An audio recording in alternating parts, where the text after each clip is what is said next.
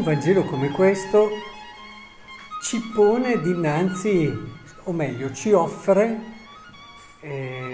un'indicazione preziosa, cioè ci dice chi è il cristiano, che cosa deve fare il cristiano.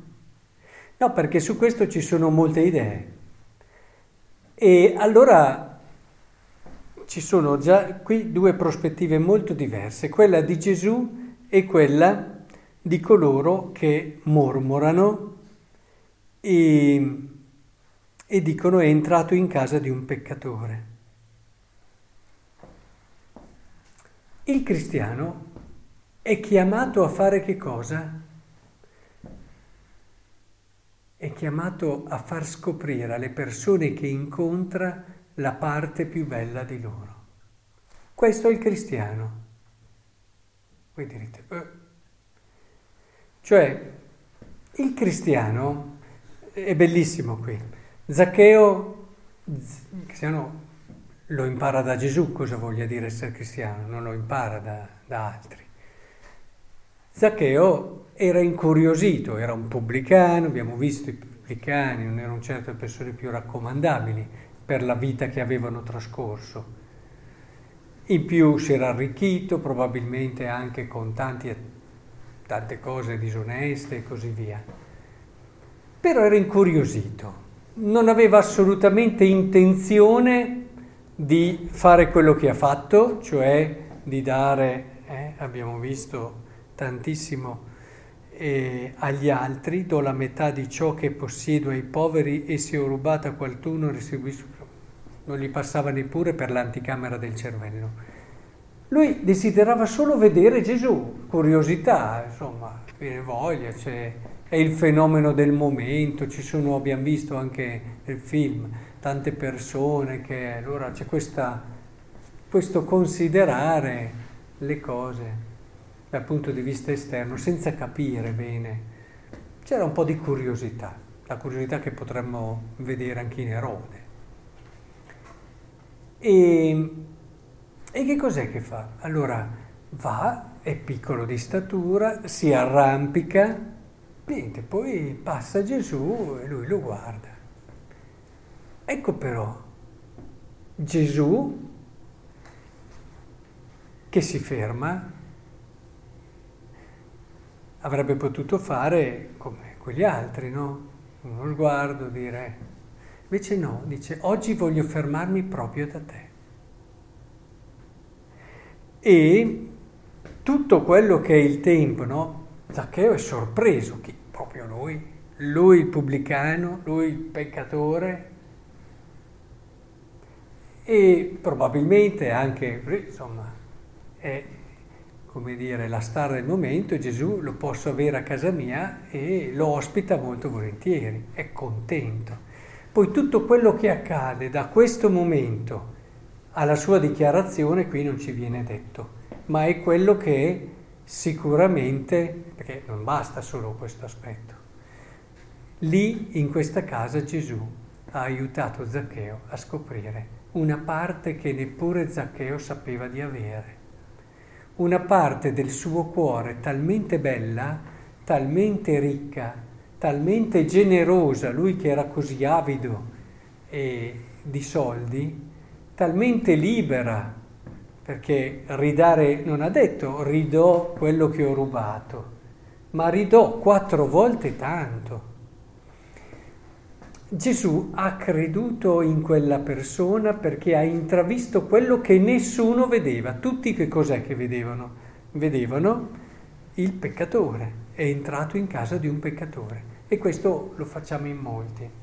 Ecco, questa è l'altra prospettiva dei cristiani. A volte purtroppo ci sono credenti che vivono così.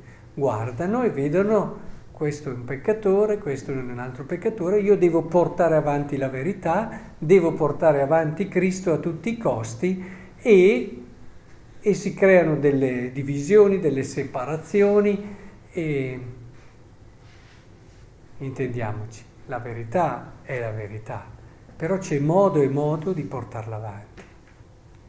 C'è chi ti fa scoprire la verità partendo da te, facendoti capire quanto puoi essere bello, e allora arrivi a capire la verità, e c'è chi invece pretende di mettertela davanti, che diventi quasi quella che ti giudica, quella che ti fa capire che sbagli, capite? Questo se siete abituati ad ascoltare San Paolo è la logica della legge, la logica che lui dice è stata superata da Cristo, perché la legge ti condanna, la legge ti fa sentire mancante, invece Cristo ti porta alla verità prendendoti sotto braccio come ha fatto con Zaccheo, venendo a casa tua, che è già un gesto di grande fiducia e stima, e allo stesso tempo quindi già un po' lo aiuta a capire che può essere qualcosa di bello, e poi gli ha raccontato e gli ha fatto capire di che cosa poteva essere capace.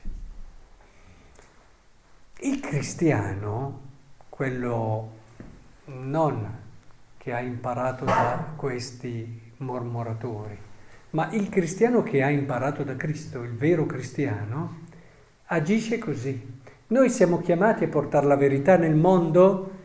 Certo, a parte che dobbiamo sempre ricordare che la verità ci sta sempre un passo avanti, e se pretendiamo di possederla vuol dire che l'abbiamo già persa. Questo non dobbiamo mai dimenticarlo. Però vogliamo portare la verità di Cristo nel mondo? Bene, facciamo capire alle persone che incontriamo quanto possono essere belle, le cose straordinarie che possono avere nel cuore. Il Signore, dobbiamo chiedere la grazia di farci vedere questo. Gesù l'ha visto quando ha guardato Zaccheo, gli altri no.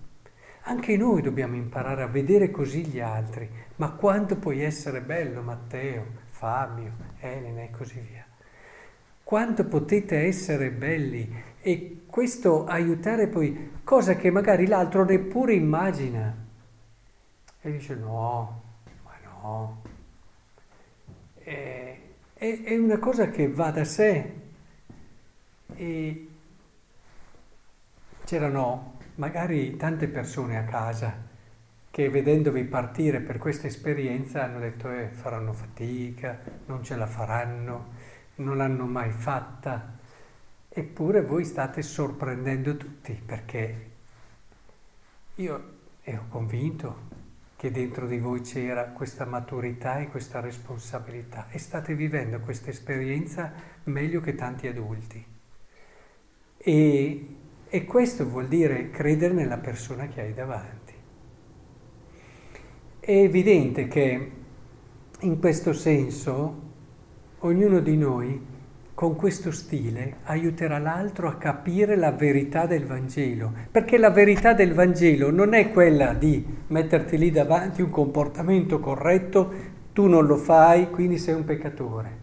La verità del Vangelo è: guarda che tu sei amato da Dio, guarda che Dio ti ha fatto bello. Tu poi ti sei confuso, hai a volte la fragilità dell'uomo, ti sei a volte perso in strade come ha fatto Zaccheo, che non sono in linea con quella che era la bellezza che Dio aveva visto in te e voluto in te. Bene, io te la faccio riscoprire, tu puoi essere questo. Avremo o no una bella missione nel mondo?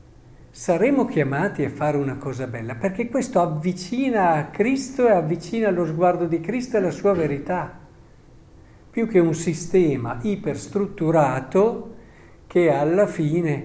Quindi non perdiamo il riferimento oggettivo, intendiamoci, ci arriviamo però per la via di Cristo, e aiutiamo le persone ad arrivarci per la via di Cristo, non glielo buttiamo addosso, ma insieme a loro lo scopriamo partendo da un'immensa fiducia.